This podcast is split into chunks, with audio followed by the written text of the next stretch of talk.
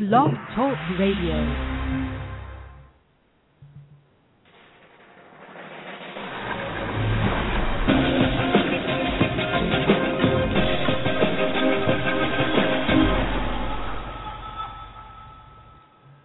Hello, everybody, and welcome to Are You Screen?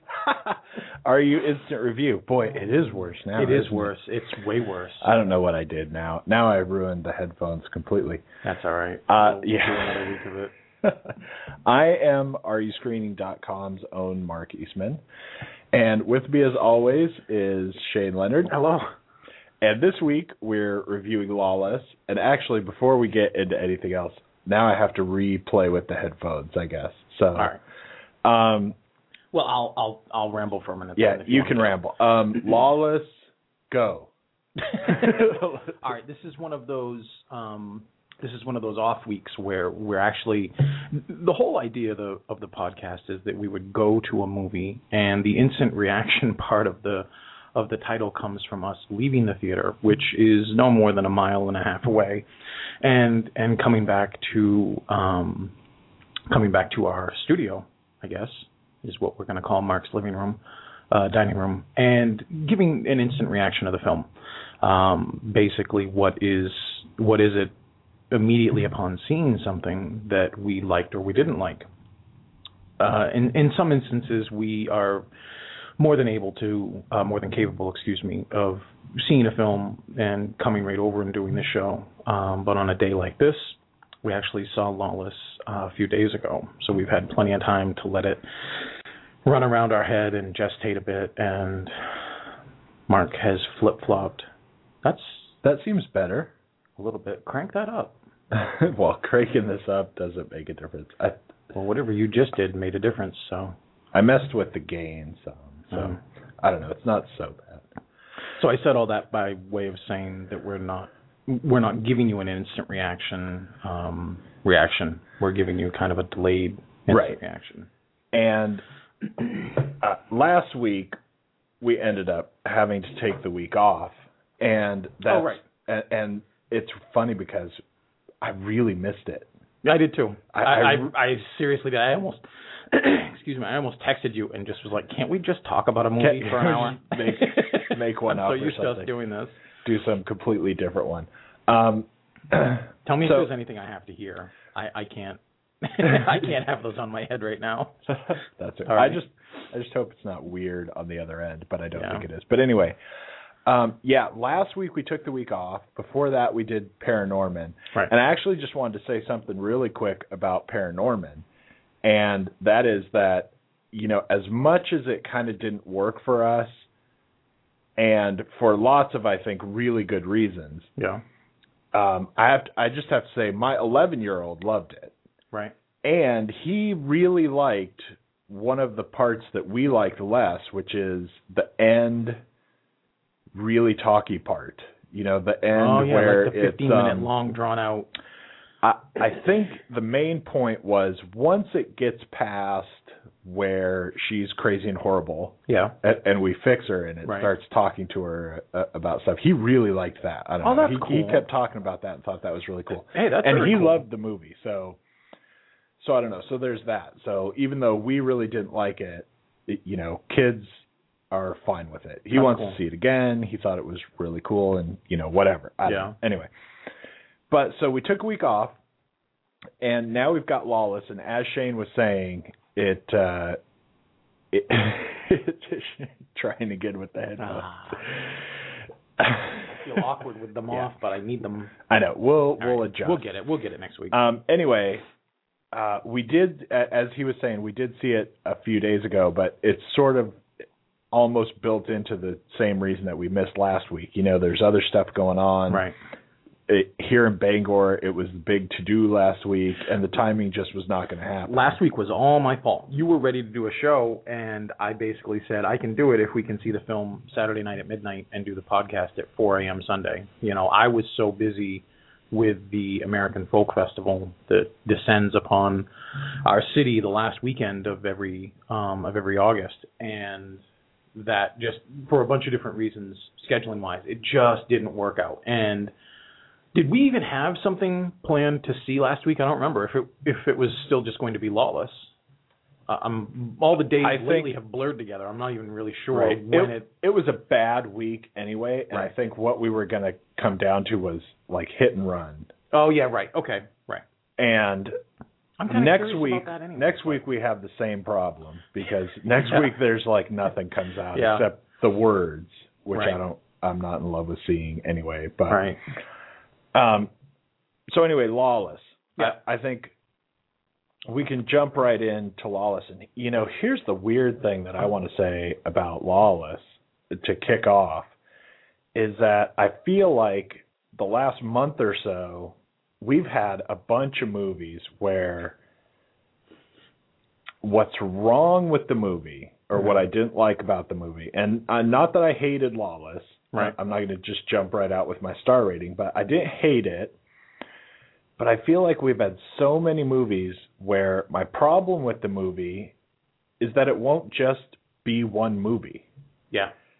It's it's one movie for a certain amount of time. It, it then suddenly 35 it's a in, different it's- movie yeah. and it's it, it's like just not happy with one of the things it wants to be and it, so it wants to be a bunch of other things too and in this movie i really like tom hardy i think where this went wrong really is kind of the direction and partially the writing because i feel like the writing while there was a good story at the back of it it was really you know it really liked itself too much Yeah. or was trying you know it had like delusions of grandeur really this Mhm. movie especially once you get in a little ways and then it goes okay now we've we've hooked you or something Right.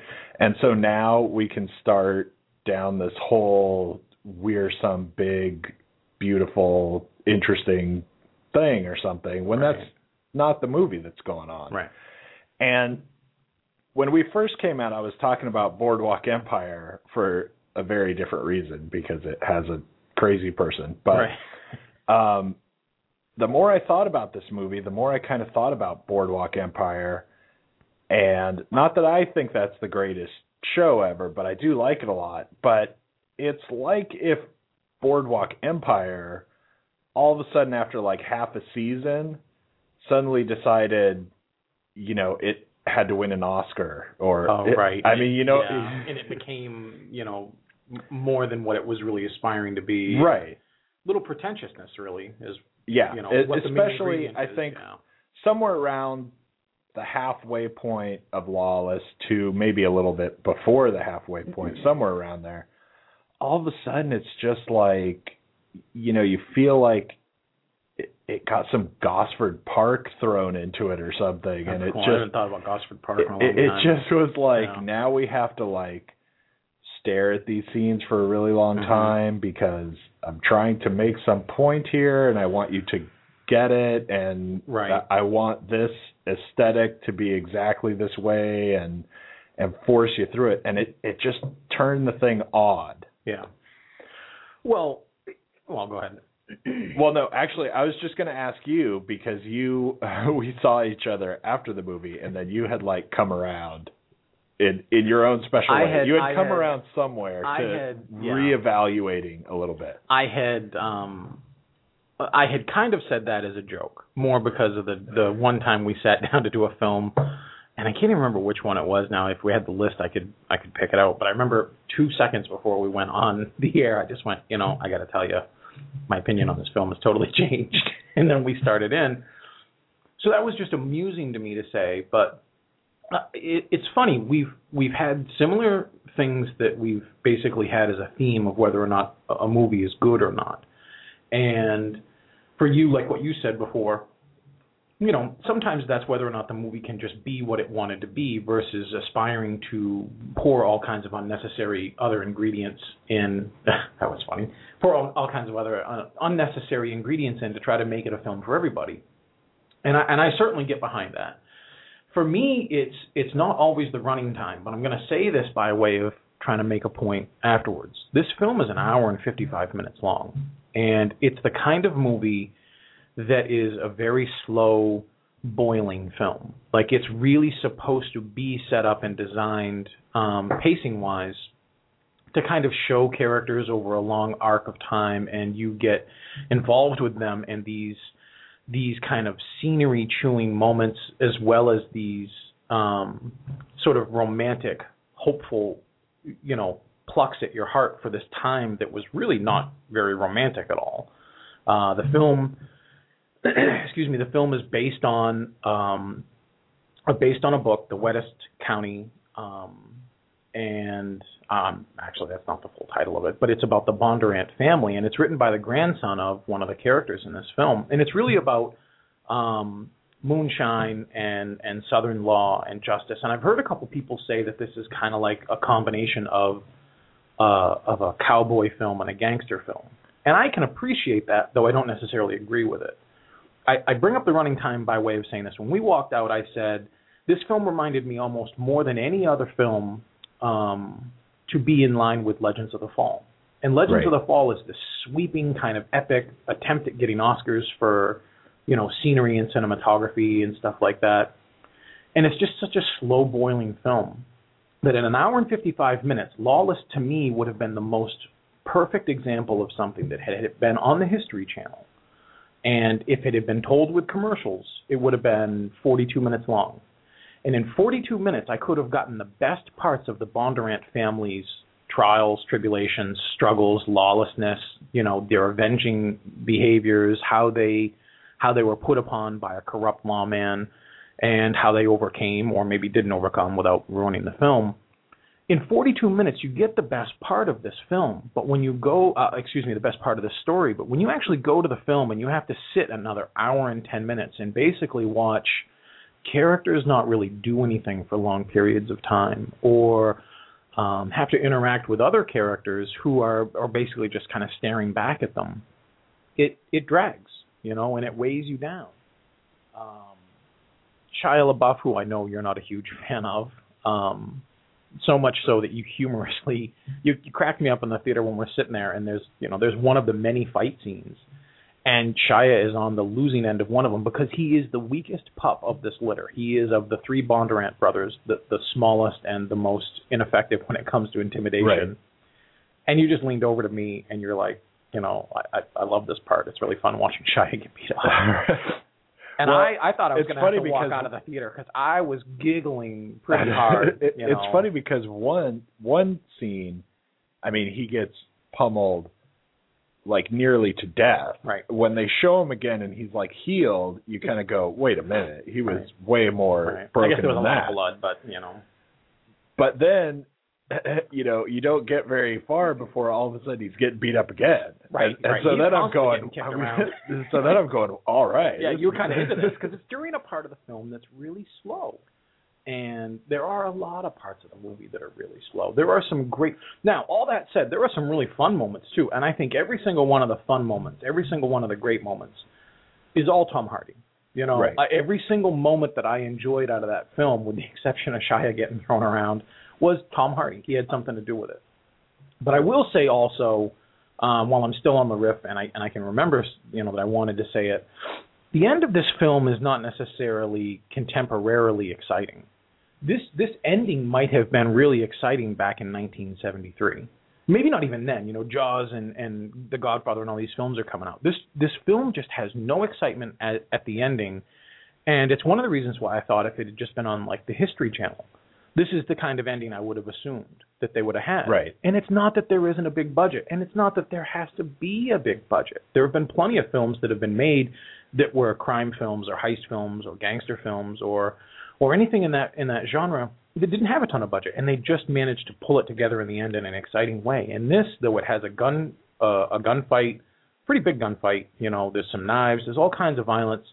It wasn't exciting and it wasn't boring. And I think if I had had a way to detect what my blood pressure was, it would have been pretty low. I wasn't enthralled with it right. in any way. So, right. and I don't know how you felt about the end. I just felt it was terribly, terribly unexciting. Yeah, I think the end, and it's it's probably kind of weird for this movie. Sorry. You know, it's it's funny because you know, Is it just my headphones? you sound worse to me than I sound yeah, to me, and you sound worse to me than I do. So Yeah, I we'll, don't know. We'll, Anyway, we'll figure it out. Sorry. we're still trying to figure out the We'll electrical thing, but we're run gonna around leave it. with yeah. our technical difficulties. But the um, you know, the end just felt it, it kind of was, I guess, a little flat, and it's kind of one of those, you know, like you were saying, if this was on the History Channel, like we just we're very near in time anyway to the Hatfields and McCoys, which Yeah. was a, a gigantic thing and was awesome. It looked great. I still haven't seen it. But you know that would kind of have the same problem. It's just that when it's a three night mini series on the History Channel, you're kind of more okay with it. Right. Like in the Hatfields and the McCoys, you have all this stuff going on. There's all this drama. There's all of this, uh, you know, weird inter-character stuff going on that, you know, if you, when you watch it kind of as a movie, you almost feel like, well, you know, that never really happened, except that it actually did happen. I mean, they they actually had kind of the Romeo and Juliet thing going on with the people between families and they had all of this you know really weird kind of uh escalation into this big feud from things that you kind of go really that's that's why That's what it was? everyone Yeah. has to die i Right. mean it's so there's this weird stuff that it's very interesting to watch especially when you go you know because that's what really happened not Right. because somebody's writing a screenplay where they want to go i'm going to make this dumb cliche thing happen right Right. but when you get to the end of that, it's just kind of the end. Right. It's like a true story. It's based around a true story. And when you get to, you know, this is the end of the stuff that happened, well, then you kind of have to call it a, call it a day because Right. you can't make up that something really awesome happened at the end or whatever. Right. There's like a there's like a real climax because there's like a the the big fight to end all fights and eventually half of everyone is dead or arrested or whatever and that's the big climax thing Right. but that's not like the end of what we watch really Right. the end of what we watch in these things is always you know the writing on the screen that says and then Right. lovely you know he lived later, right. happily ever after or you know whatever it is or Right. spent the rest of his life in jail or whatever Right. and this movie kind of has that same sort of thing. It just kind of stops. We get to the end and then it just kind of goes, okay, now it's like 14 years later or 5 years later or 10 years later, whatever whatever the hell it is doesn't you know really make any difference. It's way past prohibition. right. We all had to find other jobs because no one wanted to buy our moonshine anymore because Right. they didn't need to. And we just kind of go where it's like we get this far with the interesting stuff that happened during the time, and then we kind of want to wrap things up for the audience. So we'll go, you know, we'll move way forward and go, so and so has kids, so and so's mm-hmm. got married. But even just prior to that, if there's something you can kind of call the climax as the end, it still just was kind of like, um, you know, I feel like for me watching it, if we're talking about like the big gunfight to to end things Yeah. is kind of the climax, right? The thing that went wrong with that to me is one of the things, you know, and since I'm jumping off of Boardwalk Empire, that went wrong with the whole movie is that, um, you know, Guy Pearce's Mm-hmm. character is just ridiculous Yeah. and he is throughout the whole movie and his character is brought to you in the first place in like Mhm. a really poor way Right. and then he continues on that same road Yep. throughout the whole movie he shows up and might as well twirl his mustache Right.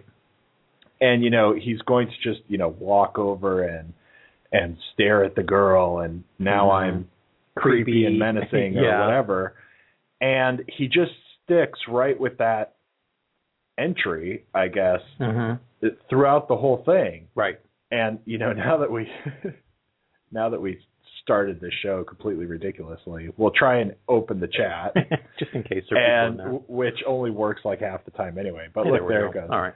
um, if you know, if you want to chime in on this movie, ask us a question. You know, tell us we don't know what we're talking about. Whatever. Right. If you're live, the uh, you know the phone line is open. and the chat room's open. We usually get some people in the chat, but we usually have it open before this. But, Right. You know, we're in a constant stream of trying to figure out where we are technically now. We may just have to go back to the original. We might, and, and then and just say forget, forget the- you know, yeah. whatever. Um, Who knows? Anyway, um, you know, his character is just so like kind of Rocky and Bullwinkle. Yeah, you know, that's crazy, a good way of putting it. crazy- he's just like that. crazy caricature. Yeah. And what's what I think is weird, and I think this movie actually is like a really interesting example. Like I, I would love to have people like tearing this apart in like film class, looking at looking at this movie Yeah. just based on his character, because it's a great example of if you start out a character wrong, and you're you commit to where he is, because we get more and more pieces of just that he's psychotic. Right. I mean, just that he's he's completely a, a sociopath, and it's like you know, there's a certain level of police work where it's like sociopath. That's a great career choice for you. Apparently, is like to be at this one level of being a police officer. You, apparently, you know, you, You fit right in be- or whatever. right, you right. really could get the job done, or God knows yeah. what Yeah. but once you start a character in a in a just wrong weird way um especially like surrounded by the rest of the characters working pretty well Yeah. right here's a great example of once you get to the end you have nothing to do with it You don't have a thing to do with him except set him up for bullets. you know, except except practice. that he he has to really lose his mind and Right. let everybody know that he's completely lost Right. his mind. As he's going on through the story, we've got the local police who are Mhm. clearly in the pocket of all the people making the moonshine. all the moonshiners, right? And what I think is interesting about that too, there are a lot of good things about this this movie that I think give a really good feel for the actual history. Because how could those cops not be? Right. It was so. there's no, there's no all getting- possibility of being the sheriff and his deputies in that world Right. and not being on the take. Right. What could you do? Because everyone is doing it right. everyone where you are is run and shine Yep. or related to somebody Right. running it And and, they had- they yeah. have no option Right. so um the the big outside law enforcement from whatever other branch and the whole thing Yep. they come in and they actually kind of have the choice i guess to Probably. not be corrupt Enforce or do right. except that really i mean it's just so implausible that that would happen which is so weird because you can actually get that from this movie and i love that It was cool. Yeah. but he comes in and he's insane and as we move on we get these little pieces of he's really doing wacky things Right. and, and he's kind of crazy but the cops don't have anything that they can really do about it Right. and he's not outwardly to them all the time being completely insane. He's Yeah. just a weird, hard ass, Yeah. you know, whatever. And he's very gung ho about his job. Right. Then we get to the point where uh, we start really torturing people instead of just putting them out of business or killing them or whatever. And by the time we get to the end, that's that's all we have. There's Yeah. really no other possibility for anything.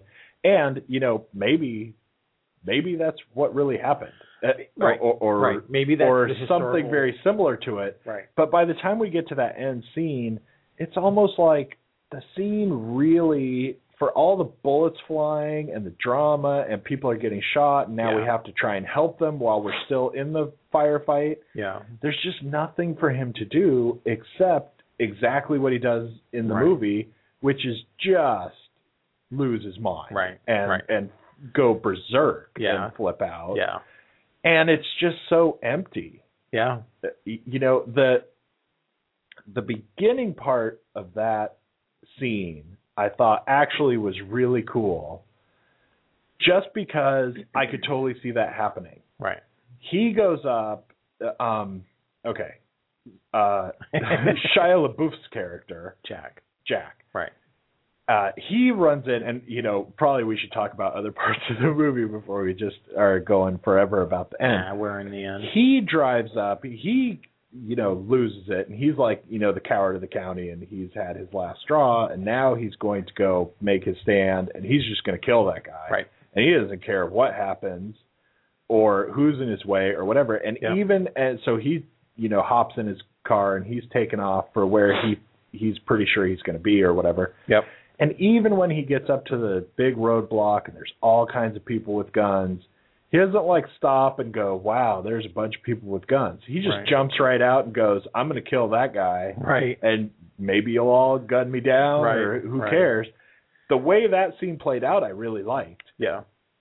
even though it was him and I didn't love him, uh, because I just could see his character had at least been developed enough that you know he wasn't the best character in the movie, but I could really just that felt very real. Right. And who knows, probably was. Maybe that's exactly what happened. Maybe. I, I don't I don't know, but that felt really real. But then everything kind of after that was just odd Yeah. and felt like as you're writing it, you get past where he does what he's doing. His brothers show up, bef- and eventually, like everyone shows up or whatever. But Right. everything after, right when he shows up and the whole thing starts, just kind of felt like you were writing it, going, "Well, I have no other option." Right. And I need to get them You- on. you're- I just to get them to writing- this point. You- Yeah. You're just writing the only thing you can write right. to happen. You don't. It's like you don't have any choices in what you're writing Right. anymore. Right. So we should probably maybe go back a little bit and talk about other things in the movie. Um, but it is, I think, probably everyone has a, a fairly good feel about it. It's it's as you were saying in the, at the beginning, it's about the Bondurant family. Yep. They're uh, in West Virginia, Western right? Virginia. not West Virginia, Western Virginia. They're in Virginia. All right, Virginia, whatever. Um, I thought it was West Virginia for some reason. Uh, anyway. Anyway, set, it's set in Depression area. Set in Depression era, Franklin County, Virginia. yeah. What? Okay. Um, well, and so their county basically Yeah. is everybody there is making moonshine, and we see Yeah. at the beginning like kind of a cool thing where um, Jack is giving us voiceover and everything, but you can Mhm. see like you look at the mountains, you can see the fires Yeah. everywhere There- in the mountain. and it's like stills that- everywhere. That's where all the stills are.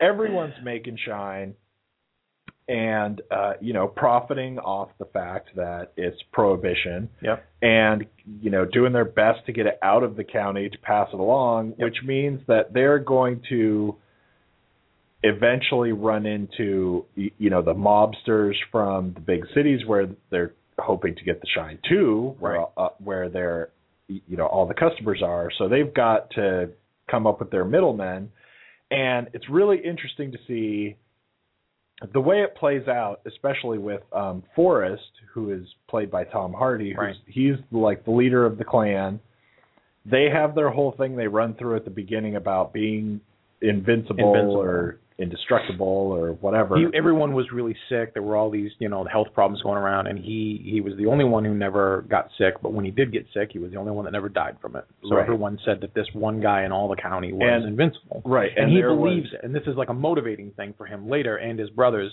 He buys into his own press. He really thinks and acts like he is invulnerable. right. So and um, you know there was a couple of the brothers were in wars or whatever. You know, there's just all these things. We get the whole rundown at the beginning about all these things that happened to him where they should have died. You know, his his I don't I don't know his uh, battalion or something. Yeah. You you know, in the during the war, everyone died except right, him except him, yeah. you know whatever there's all this stuff so he thinks he's invincible anyway but they there's like these very you know i don't want to say I- don't want to give the wrong adjective here but the There's a lot. the simple hillbillies you know that Yeah. are just living their life doing what Right. whatever it is they do and now it's prohibition so might as well make shine Right. and it's kind of interesting to see that it's you know it's like here's where we live and you know so what can we do here? I, I don't know. You know, they're Right. they're hauling lumber, they're working in the mines or Yeah. whatever whatever is available and then now what's available is there was prohibition, so then we'll do that. Right. And and they jump into that. But it's interesting to see them have to meet like Gary Oldman's uh mob, Right, mob character from the city or have to have um you know the the law come in Mhm. who's very used to living in the city Right. Yeah. and and Rakes he has to come in and try to deal with all of these people right.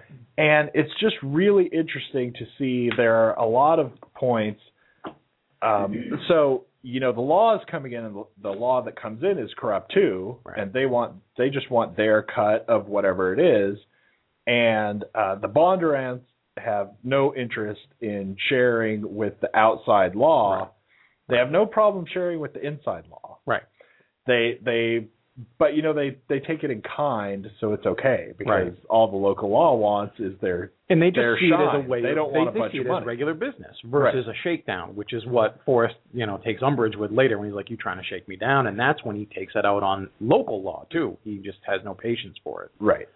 And but what's what's kind of interesting about the way that it develops and you know the local the the big time police come in from out of town and it's interesting to see the characters and how they react and how they act because you know they pull up to whatever it is they run. They It's a have like weird- a they have like a slash gas station slash Yeah. you know whatever that that is their home base and whatever it is. But Yeah. it's it's a little bit of everything. But it's kind of a restaurant. It's like it's a it's definitely a gas station and a bar restaurant, and it might even be like a little bit of an inn. And it seems strange when you look at it like that quickly because you're like, why did you make it all of those things?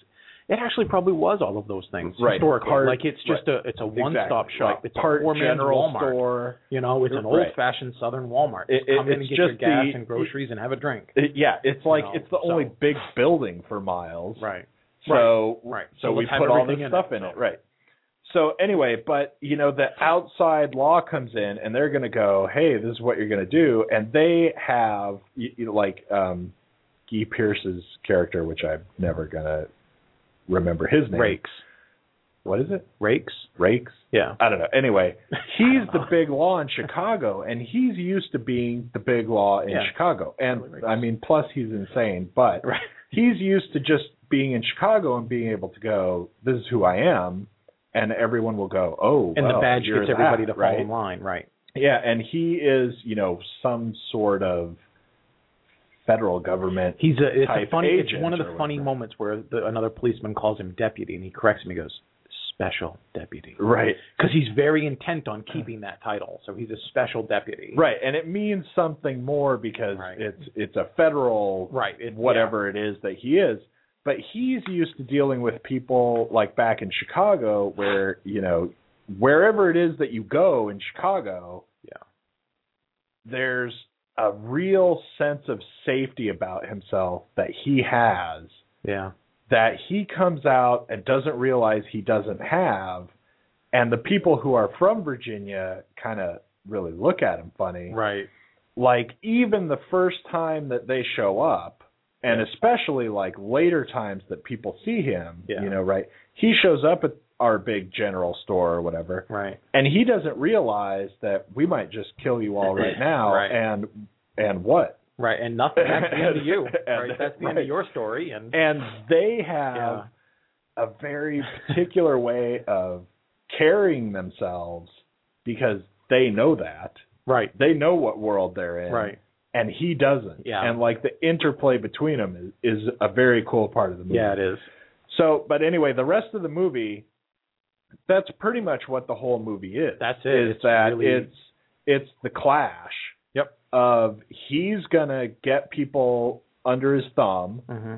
and a bunch of the other moonshiners, even at the initial stages, yeah bunch of the other ones are all for jumping on board and Right. going, look, let's just not have problems. let's just keep making money and making shine and everything's Right. fine We And- give him whatever cut he says, and you know he's the law, so he'll shut us down and Right. say, you, you know, whatever. they all just want to go, hey man, Right. give him whatever. Eventually, as the movie progresses and he, you know, starts cracking heads and Yep. Bringing the law down on people, sort of whatever. Yeah. Eventually, it's everyone, Right. and it's just the Bondurants who are not not toeing the line Right. and and and shelling out. Yep. And so then it's just a mission. Uh, it, you know, it, it Right. becomes more and more like a crusade for both sides Right. it's uh you know the Bondurants crusade to do what they want to do and not Mhm. you know whatever i mean not Yeah. not be forced to do anything by anyone no matter what Right. and it's his crusade he doesn't even really care it, it doesn't take very long before he could not care less about moonshine Right. or money It, it, or what they're getting or not getting yeah. he just wants to kill the people Right. who aren't going to do what he tells them. Right. uh, uh, i mean he's all all like all characters and all point of views all have a very simple motivator. You know, it's just like you do what I say because I said so, and they're like, "Well, who the hell are you?" Right. You know, we've lived a long time before you came, and Right. And we get to see you know, it one of the things that I think translates well from the real story to the movie is that's kind of what everything is about that we see Mhm. everywhere, right? It's Yeah. like within the Bondurant family, it's like you're going to do what I say because Right. I say it. And within, you know, the whole police structure, Right. within the whole kind of community almost really is they are very interested in this whole the outside is not going to tell us what to do except that the shiners are you know they're from away Right. the bad police are like from away and they don't want to deal with people who are from away yeah, but even within like the Bondurant family you know you've got Jack who wants to do what he wants to do Yep. and wants to be part of things but you know he's the littler brother who just never he did not get the genetics that his brothers yeah. got the who tough, are all the tough, much bigger right, huskier burly guys Right. than he is but also you know he's the one who could not shoot the pig right, at the beginning i mean he lives on a on a farm they live in the mountains they It's show like, they show a, an earlier scene where you're supposed to get quick characterization of them even as children, and Shia LaBeouf is, you know, basically it's his turn to slaughter the pig, and he can't do it. right And his older brother just comes in and just sneers at him. He's like, "We would never eat if it was up to you." You know, he doesn't say it, but that's the look he gives Right. him, and slaughters the pig simply. Know? Right. And you know, as much as uh, Forrest is uh, now kind of the patriarch, their parents Yeah. died from whatever illness couldn't kill him. Right. Uh, He's like the patriarch, and in many ways, in a good way, and in other ways, in kind of a oddly like sociopathic way. I mean, it's like he he beats people up or kills them or whatever like you know they're just there is no moral compass to him at all Right. except insofar as you know getting done what's supposed to be done you know and he Yeah. talks to jack about how they're survivors and Right. and it's like they're survivors because they just do what needs to be done Right. That's he cautions him. He cautions him at one point and says it's not about the money. It can never be about the money. You know, and what he's basically trying to instill in his brother is that if you focus on one thing, you take away from what really is making them individuals, and it's not money. If you make money the motivator, you're going to lose every time because someone's always going to take your money or have more money. And he's and Jack slowly comes around to understanding that. It's kind of interesting. The the interesting part about his character is that he slowly learns his lessons, and some of them are after getting the crap kicked out of him, you know, Right. hard. But he learns his lessons from his brother, who isn't afraid of slapping him around too. You know, when he makes a decision and steps out of line, or acts out of you know what should be his motivator, which is this is the way we live, and this is how we are.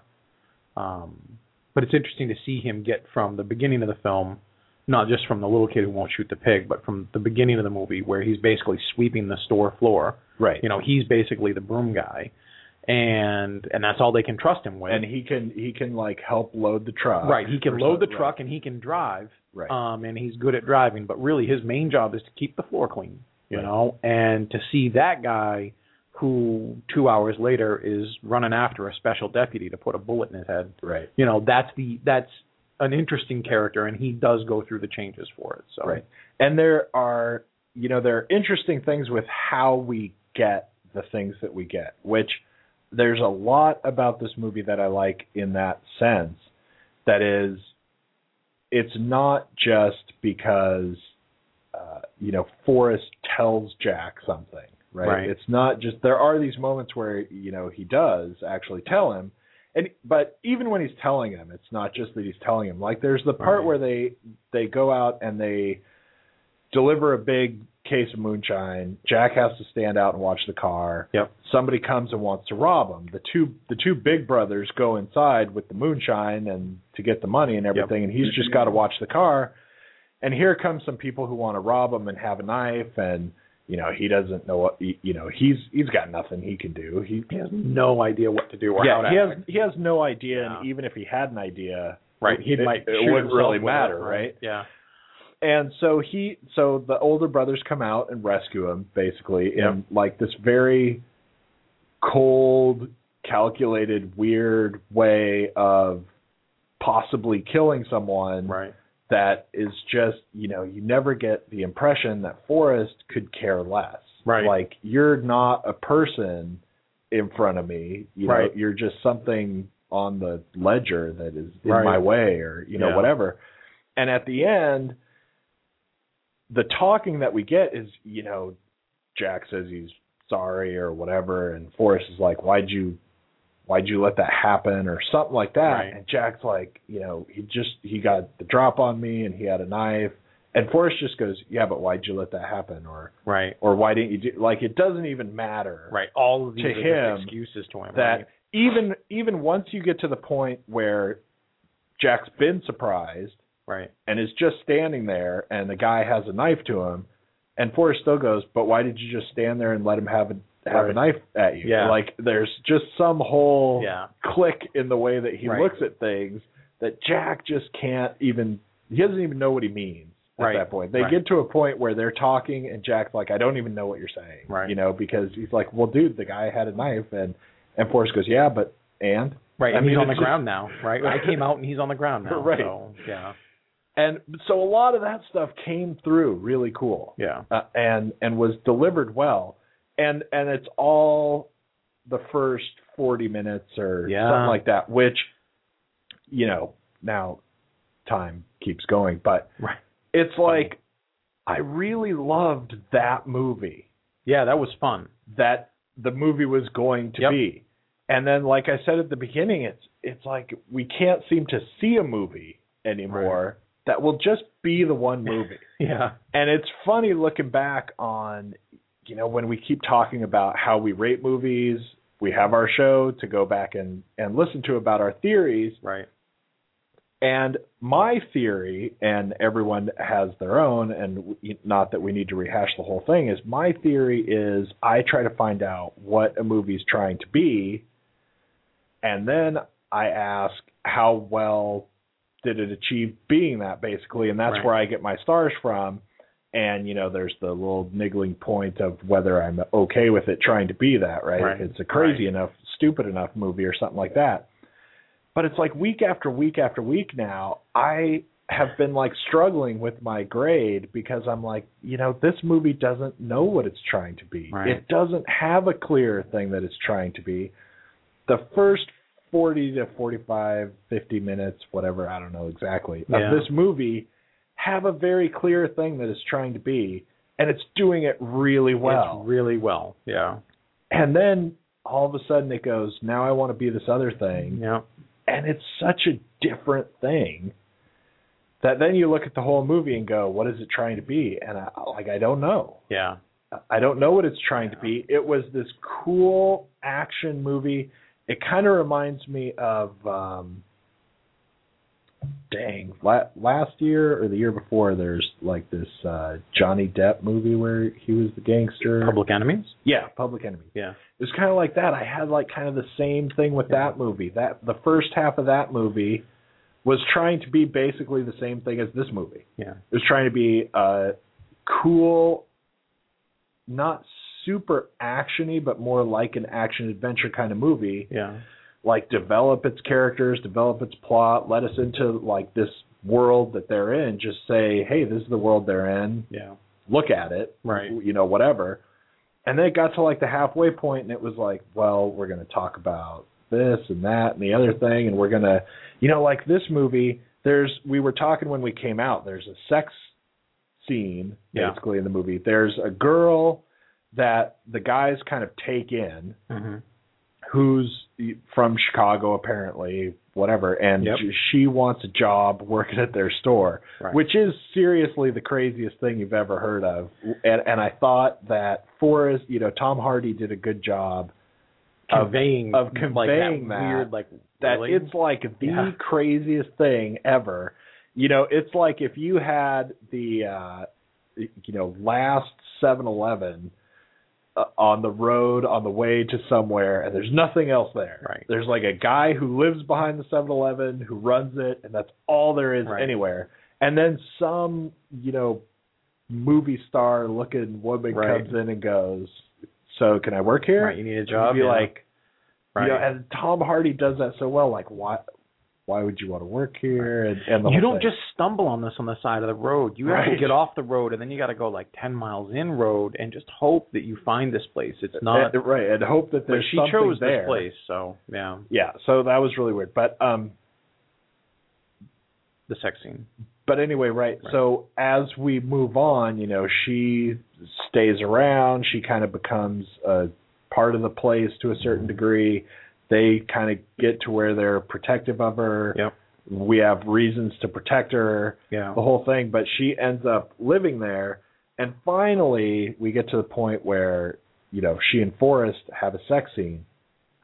And it is the weirdest, most awkward Yeah. scene that I think I've ever seen people have sex. It is it is not sexy. It is I think that scene kind of relates the whole second part of the movie because it's like you take this thing that you want to happen and you try to put some weird like Oscar bait veneer over it or something. Yeah. You know what I mean? It's yeah. like it, she doesn't she can't just walk across the hall we have to really slowly watch her undress and it's Uh-huh. like some you know it's like some guy who just got out of film school Right. And said well uh, if the shot will be this way she'll be like just off center. She'll walk towards us Through and get more and more and- into right, the light as she comes here. And it's like some weird like modern art what i'm trying to say by having it look this way kind of craziness yeah. that probably makes a lot of sense hmm if you write some sort of film theory, you know, paper on Yeah. what happened in that scene, Right. but it doesn't actually all of that stuff that you, you know, learn in your film theory class doesn't actually do anything unless it makes sense with what you're doing. And here it made no sense at all. This whoever wh- whoever was in charge, whether it was the writing or the directing or the combination of everyone, it was it was an attempt to show film noir, you know, and those type of films, though they were almost always crime films, you know, or or mystery films, you always showed the femme fatale in shadows and she's empowered and she's sexy and she's elegant and this is like this attempt to like what you're saying to show this and to do it and it's clumsy and it's, fumbling It's, and trying it's to it's and trying it just to doesn't work. convey the same things. Right as a lot of parts in those movies are trying to convey. You know, she's the one who does it. Yeah. She makes the decision. He does nothing really. You know, really it's all the way through it's her job, and it's supposed to give us something about him too. mm-hmm. You know that he's for all that he is practically sociopathic himself Yeah. in his dealings with other people he still has this like in insanely over the top gentlemanliness that also has a lot to do with why he makes decisions and Yeah. how he does things but man does it come across weird it is so Yeah. odd and it's a long scene and and know, yeah it's it's it's long it Yeah. keeps happening we have to start off with this whole huge long introduction just to the part that he's going to walk up the stairs and look in her room. Yeah. Yeah. And then it just keeps going on and on after that. And you know, it's it's funny because that scene was being so weird that it really highlighted to me something that I also hate to see in movies anymore just because it always happens Yeah. is you know, somebody looks at someone sleeping and then we look at them from the other side and they're awake just sitting laying there pretending Right. that they're sleeping. Like how many more movies can we see that in? That's uh, all I mean and it was such a weird thing here Yeah. to have that there. I don't know. But that scene kind of tells the whole story of how everything went wrong for me in the rest of it. Every, everything else that happened in the movie, once we get past a certain point where we just kind of abandon the kind of action adventure ness of of the story, which you know, if it would have just stuck with that Right. the whole way, Right. the movie would have been awesome Would have been great. except that there are the wrong people telling other people what to do going well that movie's not going to be like Right. nominated for an oscar Yeah. right you can't have that you have to have lots of scenes that are really long staring at people you know filming conversations where Yeah. it's almost like we're going to film this whole conversations except people are hardly going to talk at all Right. and they're going to talk really slow and be very dramatic about everything they say. Right. It's like everything we were going to do. We had like the first draft of the script, and then someone took you know half of that and said all of this other stuff. You do all that same stuff, Right. but but do it in this other way where we're going to try and have weird shots of everything and everything's going to be slow and we're going to you know put the sepia filter on a few times or whatever because I looked at a bunch of movies that got nominated for Oscars and that's what they what did. Right. And so then we have to do that and it just it just ruined everything. Yeah. I don't know. Um we're kind of getting sort of close to time. So we should probably like try and wrap up. If there's like um I don't know, bullet pointy things like we should mention like, you know, we I think we both love Tom Hardy. He's the best part of this whole film. You know, he he's been he's been having such a great couple of years. It's just really fun to see him working so much because he's great at doing all kinds of stuff. Right. And and he one of the best things for me about him is that his character could so be destroyed by somebody else doing it wrong. If, if Oh, yeah. he has Yeah. a great character that showcases the out, fact yeah. that you have to be able to do it. Right. He figured out Forrest and You know, Um, the second brother, Howard. who, doesn't have huge things to do in the movie, Right. right? Nothing against the guy who played him, Right. He was fine. but a lot of people could have done Anybody that, have done that. and and done a decent enough job. He doesn't have enough work to do really in the right ways, Right. and a lot of people could pull that off. And you know, uh, Shia LaBeouf's character, Right. even though he's like the focal point of the movie, Right.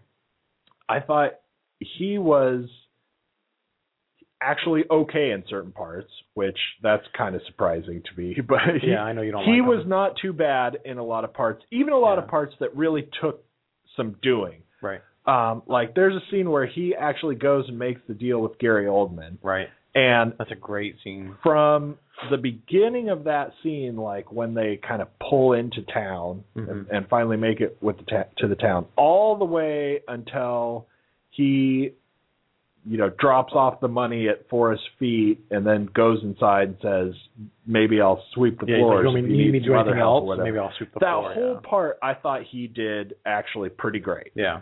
I thought he delivered a lot of exactly what that character was supposed to do in ways that I thought were surprising to me that he pulled it off that well. Right. But then there are lots of other parts where he's, He's really kind of throwaway Yeah. and he doesn't matter. But whether he did a good job or not, there's a lot of people who could do that Yeah. that role and Right. it would be fine.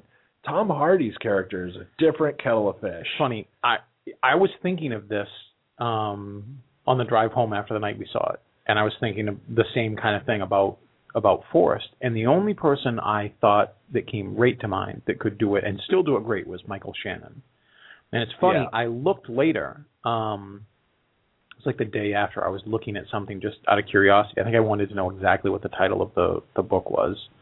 Um, and I found out Michael Shannon was actually supposed to be Forrest. He was Oh, cast first for him, and then when the film lost its funding and they had to restructure everything for Right. everybody else, that's when they got Tom Hardy. They and it was supposed to to, be it was supposed to be Michael Shannon and, and Ryan Gosling as Shia LaBeouf and and Tom Hardy, and I thought, wow, that would have been a totally different film, but Michael Shannon could have done Forrest. Yeah, You know, Michael he's, Shannon he's one of those. I would have really I think- liked Ryan Gosling a lot better. I think. I, I think yeah, he. I think he could have. It was just interesting to decide because because I'm on the same page with you there. I just Tom Hardy figured this guy out, and I don't know how much work he had to do. Maybe it was a lot, and maybe it was none. Maybe he just knew Right. guys like Forrest, and he's like, oh, I can, I know this guy and, already. and delivered him really good and um yeah like so well like that it just so could have gone wrong and he, i was saying when we came out of the theater i bet and Oh, I, yeah. I i would hate to have to figure out how to make a call on this bet but Yeah. i have a feeling anyway that the original script of this he had more lines right. and because there are a lot of places where he just listens to people talk and you know maybe he goes like huh. He's got a fun. He's got a very fun. Like I was thinking in my head before we talked about. it, I was thinking he had a very fun sling blade kind of reaction. where Right. Someone would tell him a bunch of stuff, and he'd go, mm yeah or you know, he- it was just a rec. It was it was the confirmation or reckoning. Like it wasn't words. He's just like, mm.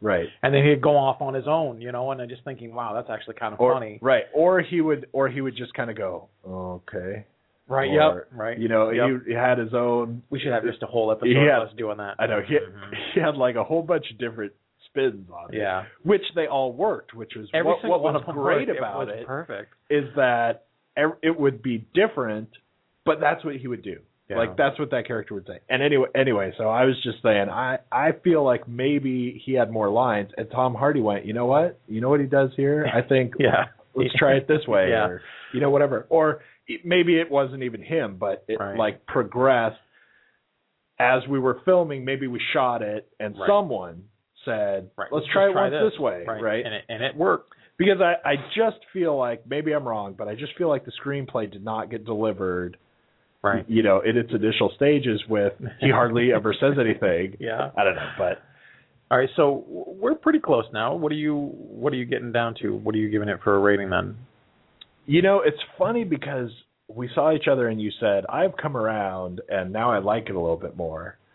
And Yeah, that changed. uh, you know, I don't want to give away your rating, but you said I was kind of at this point and now I kind of like it a little bit better and I'm at this point and then we almost had a conversation about that except it, it got r- ran over. Right. And I was thinking that uh I liked it about the same as you Yeah. on the initial reaction. And then it turned out that you said even when you liked it more, you still didn't like it as much. I really did. Which I I, was thought so- I, I was like, what? Look- and I'm the one like totally bashing everything about the about the movie, and then I'm going, man, now he's like upped his rating. Right. does, I was so bored. Boredom is a huge kill for me in any film. right. Boredom is ultimately the the the surest and most definite sign that your film is not working for me because if I'm thinking, well, I know my phone is, you know, buzzed three times in 25 minutes and I'm really considering walking out to figure out, you know, what was on the phone. is he doing You know, if your film can't really will give myself a lot to a movie. I'll just try hard and I'm there for you. Right. But this film just lost me so long and so often at the boring parts. Right. So that's why I was ripping on it. Especially the whole love interest with Shia LaBeouf, Horrible, thing, which we never stuff. even talked about, except every single thing that happened with it was horrible. It was bad. Every part of it was horrible. Anyway, I was sort of thinking like right when we walked out, and now we're totally going to run out of time. I was thinking, I was thinking like three stars, and I think mainly because I loved the beginning Yeah. a lot. Yeah. And even though it really kind of fell apart and got cheesy and stuff, and I think I got bored a lot, but I at least kind of wanted to know the rest of the story. That was the thing that was like working for me was like even though it was being Yeah. boring and it was being weird and there were weird decisions, it still kept me at least kind of wanting to know the rest of it or wanting to get to the end, even though Yeah. Well, the the first 40 minutes are great, and then there's huge droughts, and then the end is not exciting at all. right. You know, so all I have for an hour and 55 minutes is, you know, two fifths of the movie that were enjoyable. So I liked it better than just two stars. So that's got to be your favorite. It's got to be one and three quarters. It's just, it's, it's not, Not even two stars? not even. Okay, two the stars. live show is going to end like right now, so we've got our stars. Um, Yeah. But we need to keep going for a couple of minutes. But now, so you now you're at not even two stars because the other day you said I was two stars at first, Yeah. and now I like it a little bit more, and I think maybe I'm two and a half stars. Yeah, no, and I was And all. now you're all the way back to below Well- where you were at first. Well, part of that, like I said, part of that was just um, part of that really was thinking about the film and trying to trying to figure out if the the fun in seeing Tom Hardy work throughout the film could carry the rest of the drought that I saw when I when I Right. when I felt about the film. And um no, the answer is no. You know, the Shia stuff is not because like like you have a big dislike for Shia LaBeouf, and I don't I don't dislike him. Um, I'm not wildly crazy about him. Um, strangely enough, I haven't seen the film that everyone seems to think is his best, which is Disturbia. I just that one has Oh. always slipped off my radar, and everyone seemed to think that was kind of Hitchcockian and fun, and he's great in it. It, it. He's just he's not this eyesore for me, but I keep waiting for him to to show the kind of talent that everyone thinks he has, and probably he thinks he has or he knows he has, and he just hasn't done it yet because Right. the movies he's always in are Transformer films. So. Right. and um, you you would have hoped that this would be the movie. You would have And it- you would have thought it, it could have been did- too. It, it- right. it just but for me But really like I I partially joked with you because of that one time we sat down and literally like the show started like I said at the beginning I'm like, you know, I've come around to thinking about this. I don't really Right. like this anymore.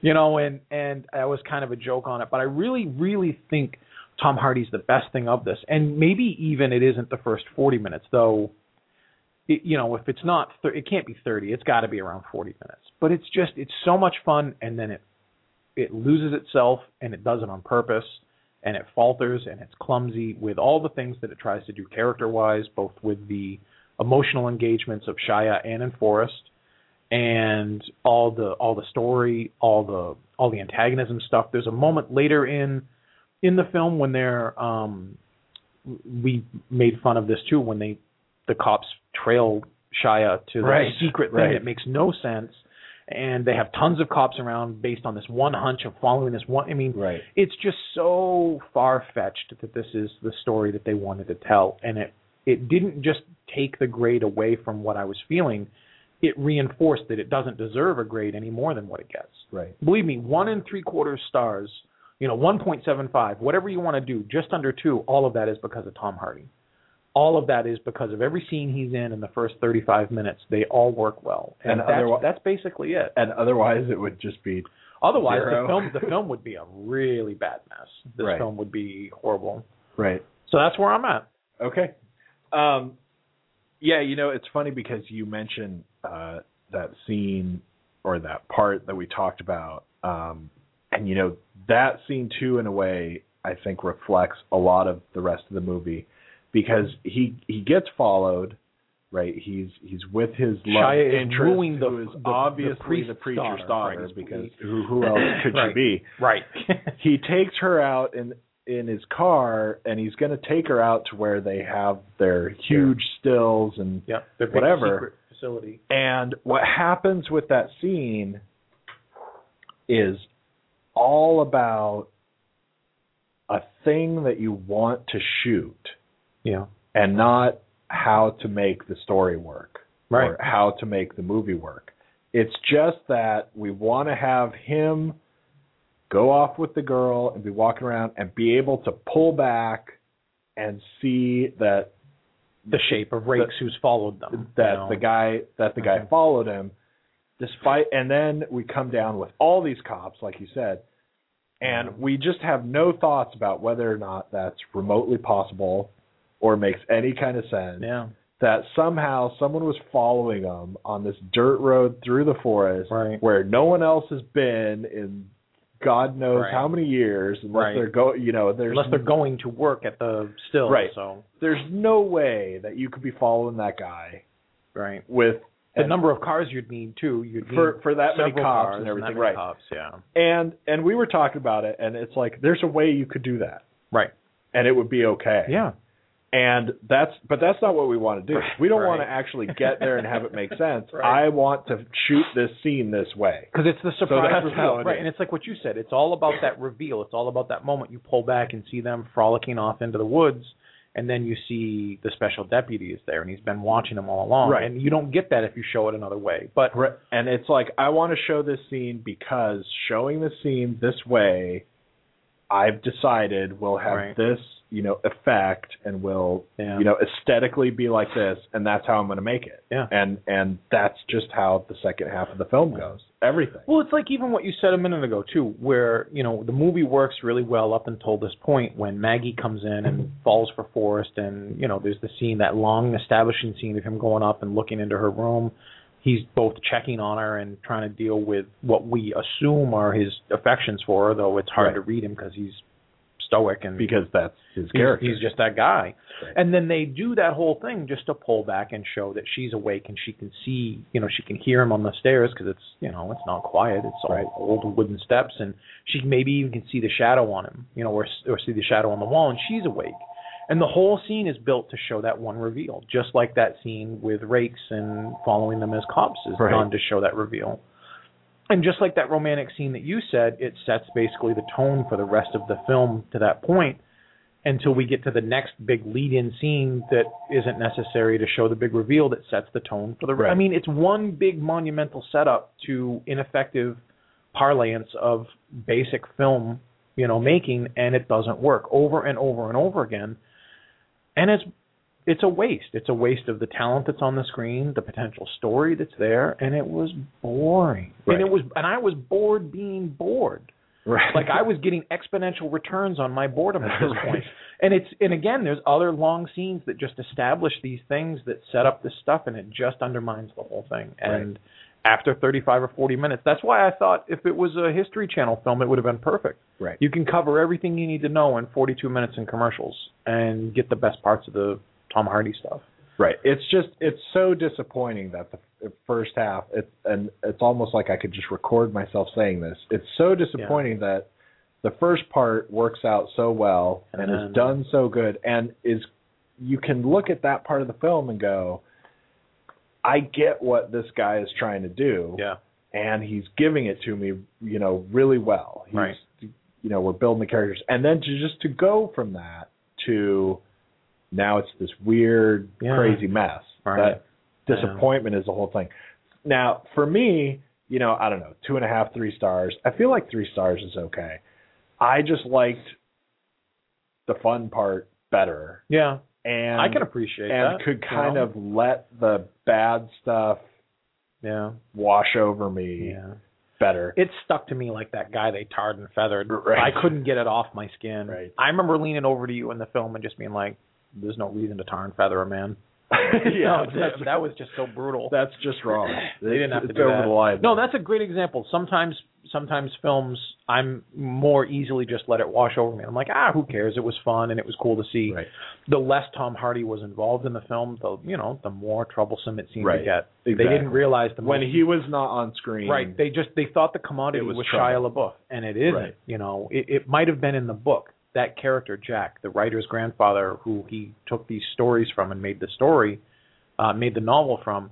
Maybe that's the way it was, but they they misappropriated their real talent in this. Right. And it it's just funny with this film, like I was saying at the beginning, that I just keep feeling like if someone would just actually be okay with what they were making, yeah, and you know, as we keep harping on that point, and like Shia LaBeouf is in my mind, you know, it's really funny. But I, I mean, I just feel like I have to say, you may uh, hate Michael Bay or right. or hate his films or not want anything to do with him, but you know what? He knows what he's making. Yeah.